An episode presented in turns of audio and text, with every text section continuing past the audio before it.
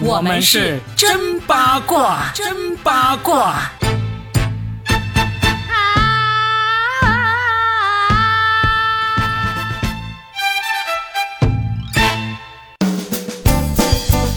欢迎来收听新的一期真八卦，我是算一卦搞笑大叔罗宾。大家好，我是八一八加钱。今天一开场，罗宾不是应该唱着那首歌吗？二零零二年的第一场雪，比以往时候来得更早一些。哇，好有年代感啊，一下子就回到二零零二年吧。这首歌好像是二零零二年之后出现的，但是他唱的是二零零二年的那场雪。哇，我觉得刀郎真是一个很神奇的人物哦。对，我们今天要说的就是刀郎。当年他就是这一首歌也让大家一下子就炸舌，这谁呀、啊、怎么会这么唱歌呢？他唱的是什么歌呢？怎么跟我们以往听的音乐不一样？多年之后，差不多二十年了吧，二十一二年之后，他又来了一首让我们摸不着头脑的歌，然后大家又开始去关注他。他中间都落寞或者消失了很长时间，足足十年。他们说上一次他露脸或者说、哎、有歌发出来已经是二零一二年的事了。对，我当时留意过那个新闻报道，他有点发胖了，嗯，然后他在那个上面不怎么讲话，人到中年嘛，可以理解。但是为什么这一次刀郎他出了一个新专辑？那每年都有那么多歌星发那个新专辑哈，大家引起热烈讨论的通常都是什么周杰伦啊这种发新歌才会引起，还有汪峰每次发那个，对，都会引起别人的讨论啊，引起别的事情的讨论啊，对吧？你知道汪峰有一次在他的微博上发了个什么吗？呃，发了个锤子的一张照片。正好不是前段时间又出了一些事情，他真的发了个锤子。我觉得玩那个梗他们也是很会玩的哈。是，所以呢通常都是这种本身流量很高的人呢、啊、他们发新歌或者说有些什么事情才会引起大家这么大的热议。嗯，那今天为什么刀郎他的热议引致我们要为他做一期节目呢？那可能大家也最近也这几天在朋友圈啊或者听身边人有说起过，就刀郎的新专辑里面有一首歌叫做《罗刹海市》。对，他这个专辑叫做《山歌廖哉》，你听懂了那个歌吗？其实那个他那首《罗刹海市》这首歌一出来的时候就已经有人在朋友圈分享了，我点开听了一下，我觉得还行，但是完全没有去细想，那反正想着又是一首国风啊，或者根据什么呃有历史典故的来改编的歌而已嘛。没想到过了一两天，哇，就铺天盖地的发酵，说这首歌里面大有深意。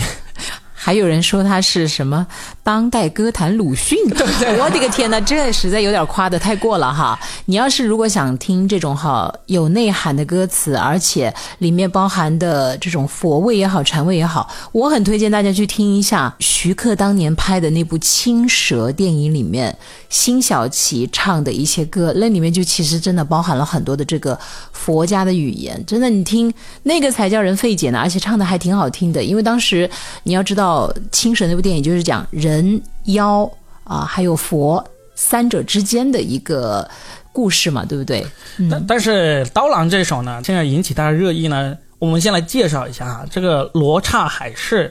这首歌的歌名呢是取材于这个蒲松龄的《聊斋志异》这个小说里面的一个同名故事。这个故事呢大家就大概说一下，就是说在一个虚无缥缈的国家罗刹国啊，那里的人以丑为美，见到好看的主人公马季就吓得四散逃跑，而且那个地方人长得越丑当的官就越大。诶，那我可以去那儿、呃、你还是差了一点了啊还没有丑的那么过分是吧、呃嗯、根本就不丑好吗？你去到那边就是下等人我跟你说因为呢有这么一个设定，然后这首歌首先跟这个故事同名，然后它第一句也表明了这首歌唱的故事呢就是在这个罗刹国里面，说在中国的东方两万六千里的地方、呃、按照我们的地理知识呢应该就是在这个太平洋上了啊，有一个虚无缥缈的一个国家，他就开始唱这个国家发生了什么事情。关键是呃，你说这些故事呢里面有很多隐喻，有很多这个呃暗示，这些都正常了，对不对？中国人就特别喜欢看隐喻，特别喜欢看暗示，但是他这个隐喻和暗示呢就让各位网友啊敞开了解读，就发现诶，刀郎这位大哥他好像是在暗暗的骂当年那些说过他的人，骂过他的人。这几天听说那个抖音上面那几位导师的那个视频下面被人骂惨了，你知道吗？那刀郎当年被谁骂过呢？其实就很简单，因为刀郎的歌如果听过的都知道，其实就是那种大俗的流行歌，是吧？嗯、就像我们听的凤凰传奇啊，我们听的那种最近这几年的什么神曲，什么呃沙漠骆驼啊。还有什么呃漠河歌厅、漠河舞厅啊这样的，哎，漠河舞厅还挺好听的，就其实就类似这样子，嗯、就是特别的朗朗上口，但又不是特别口水的歌，要唱起来要唱好还不容易，真不容易。说句实话，我跟你说那个《月亮之上》，我本来以为觉得哈，《月亮之上》，其实后来你要真把它一首歌唱下来，包括他们的《荷塘月色》是有难度的呀。然后当然我们就插一句啊，凤凰传奇现在转型就转得非常好，他们还跟交响乐团合作，也成功的让自己的歌曲。其实已经登上了大雅之堂，包括像龚琳娜的忐忑，大家也都是神曲，但是你要去唱，你会发现你唱的上气不接下气，这里面是有非常高的一个音乐造诣才能够去吃透它的。还有就是现在的这个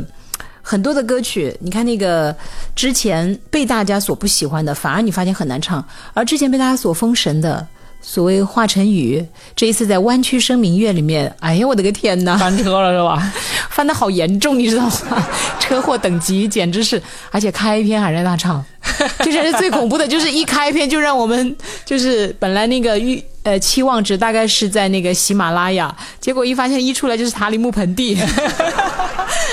因为他这些年不是被誉为华语乐坛的好像神呐、啊，动不动就封神，他是。自封的好吗？歌迷给他封的。然后我还想吐槽一句，现在演艺圈啊和歌坛都是一样，动不动就说这段演技封神了，杀封了啊，这段唱歌封神了。我心想那神也太多了吧。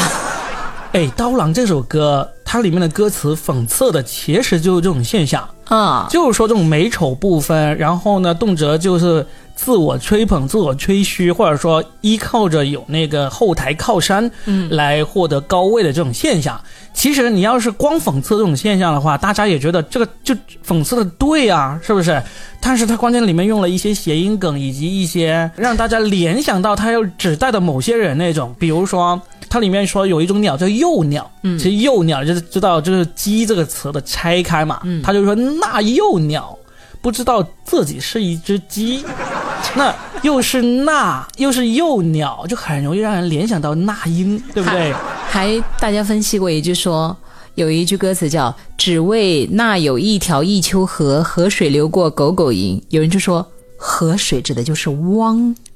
丘对风，这是在内涵那位歌手。还有人说狗狗营的谐音是勾勾营，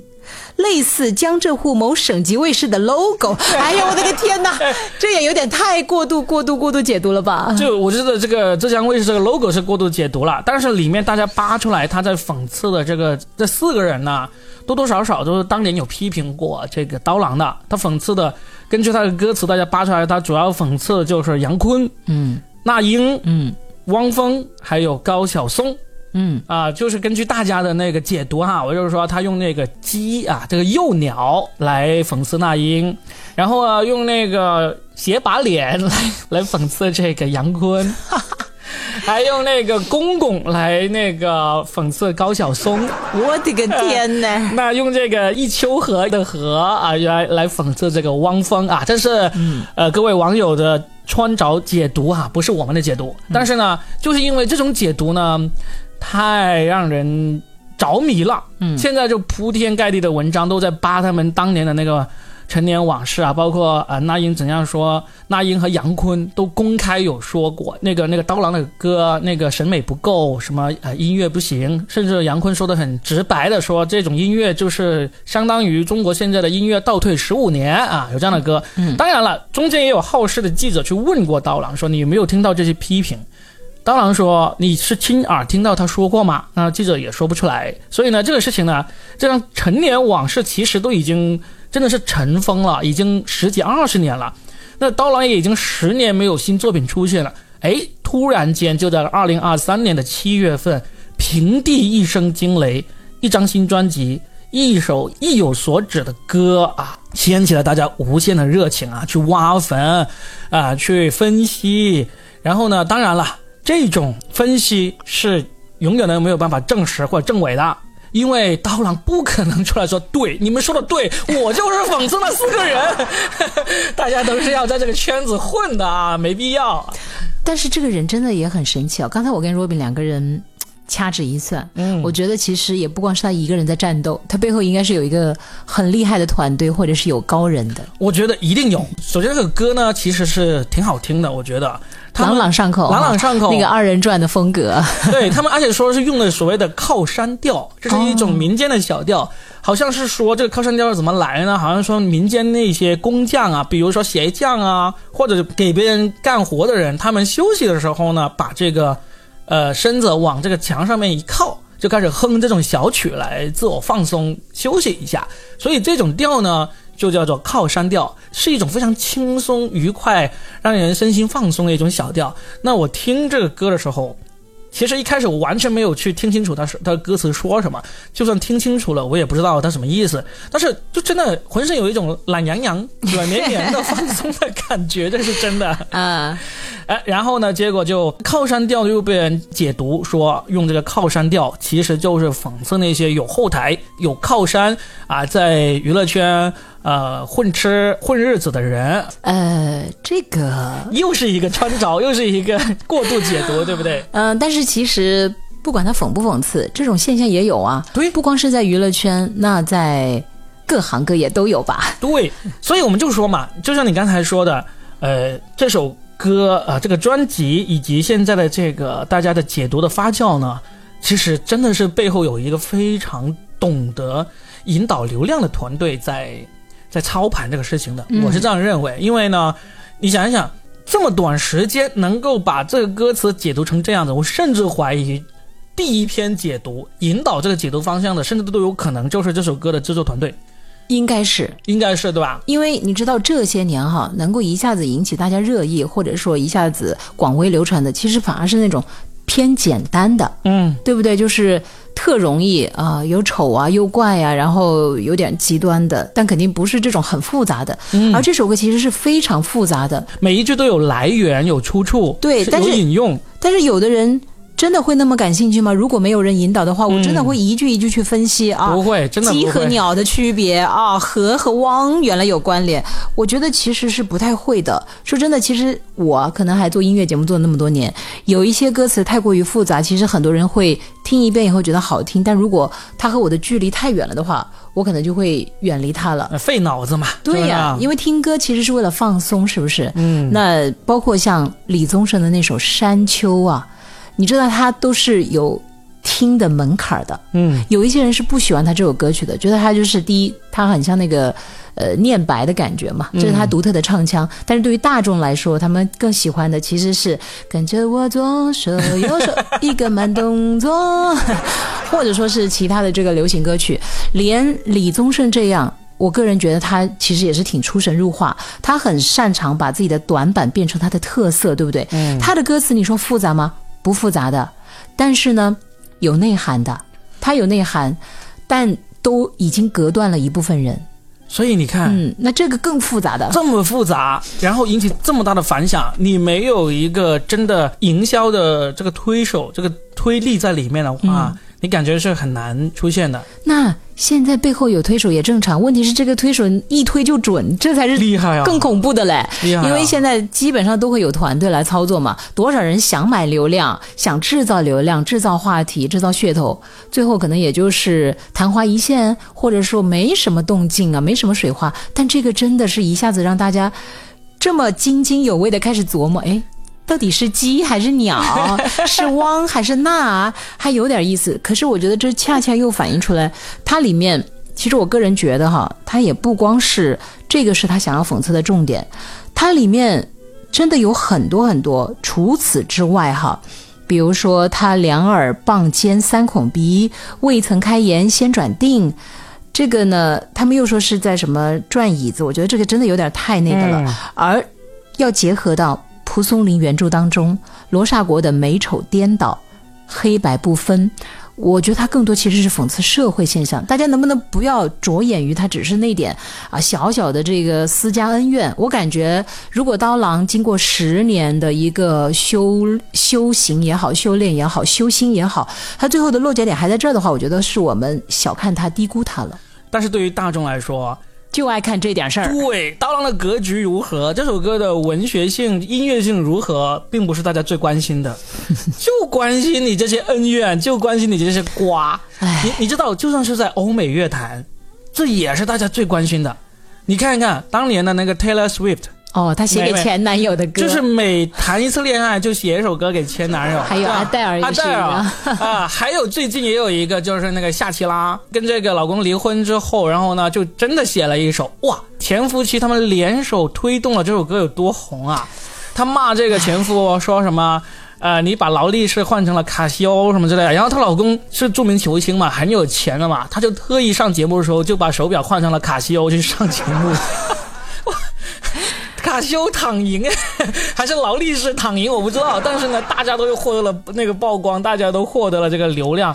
就很懂啊。人家就我觉得那英和汪峰，特别是汪峰，你看汪峰永远都是想要求头条而不得的人，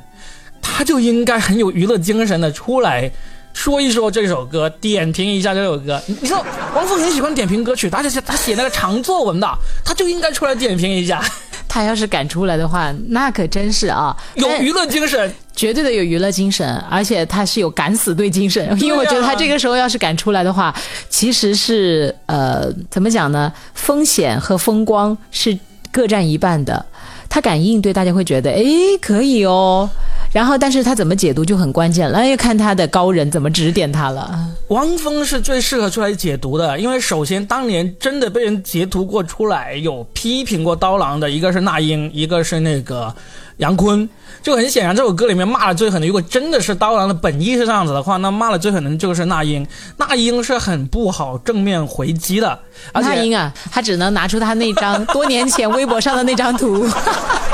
对对对对对对，他只能他那英最好就是把那个他那条微博重新转发一下，然后他要是敢的话，真的我就服了他了。就一个字就好了， repost 重转一下，对吧？对，然后我觉得你啊，这个时候汪峰团队应该紧急联系你，你给他出的这个主意非常好，真的就是在这个文字上面再稍微的研究一下，琢磨一下哈，就让大家觉得他好像又在回骂，但是又觉得好像他在这个从专业角度来解读，他还是牛了。对对对，他的专业角度解读还是挺不错的。他包括那个乐队的夏天，汪峰当时好像是每一集他都发一条长微博来点评的，所以他是有这个传统来点评歌曲，对吧？而且他当年也没有明确的骂过刀郎，是吧？就顺便给自己洗白，然后呢顺便就挣一波流量，这次可以头条了。真的，他应该聘请你作为他的这个营销团队的队长。呃、哎，要不然的话呢，这么多年的始终在那里半红不紫的挣扎着，但是没关系。你知道最新一期那个是十三幺吗？还是哪一个访谈节目？反正就是我常看的一个，采访了他，他在那里面其实有呈现出一个不一样的汪峰，但是呢，我同时也觉得很悲哀的一点是什么呢？大部分的话题居然就是围绕章子怡。那不然呢？那不然呢？他有什么办法？他只要说自己就会被冲冲到下面去的嘛。说章子怡呢，还有一点点可以了，所以，所以他这辈子最大的战绩也可以了，是吧？哎、迎娶了章子怡也不是，就我们不能避开。其实汪峰有很多代表作，有很多好听的歌，他 的, 他的音乐造诣，我觉得我是认可他的。对，他只不过在抢流量这一块，就老是被人拿来取笑而已。但是他的不红也成为了红的一个话题。对啊，就像当年我们嘲笑景甜总是不红，强捧总是不红，最后、嗯、这个话题也红了，而景甜最终也是红了。嗯，所以当然也看你自己还有没有这个实力。你看景甜最后还是征服大家的是靠演技，嗯，不是别的，对不对？对啊。那汪峰也是一样的，如果他敢迎战的话，那厉害了。那那大姐，你已经出过主意了。嗯、哎。那也坤哥呢？坤哥就假装不知道啊。他也应该放那首歌。无所谓，谁会在乎谁？无所谓。对，每个人讲，哎，然后拿出一首代表作，哎，高晓松就算了，你在大陆里没办法发声了，就算了。高晓松就默默他可以他可以让老狼出来帮他唱一首歌、啊、睡在我上铺的刀郎、呃、那个他可以叫谭维维给他再唱一次如果有来生或者他还让谭维维帮他唱一首谭某某当年你知道谭某某这首歌我不知道谭某某这首歌是当年谭维维跟尚雯婕一起比赛，他自认为他自己是很厉害的嘛，结果尚雯婕拿奖了，对不对？他说哼，我就站在那个他的旁边，那个冠军的旁边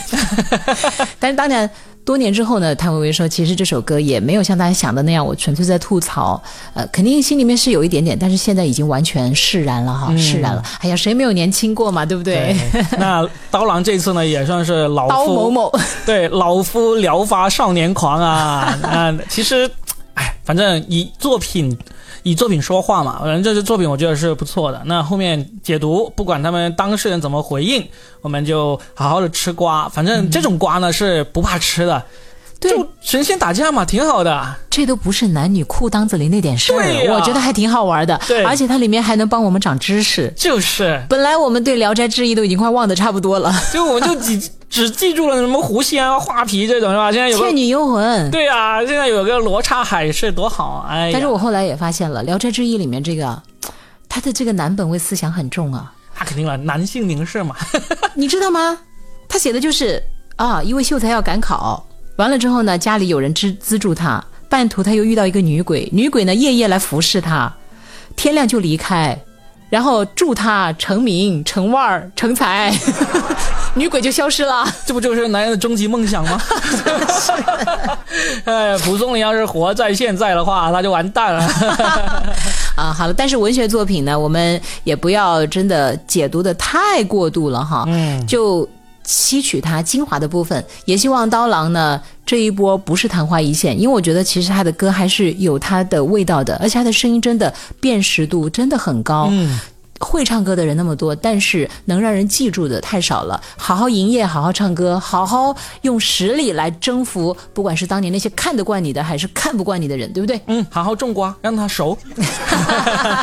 好啦，那我们今天聊到这儿，拜拜，好，拜拜。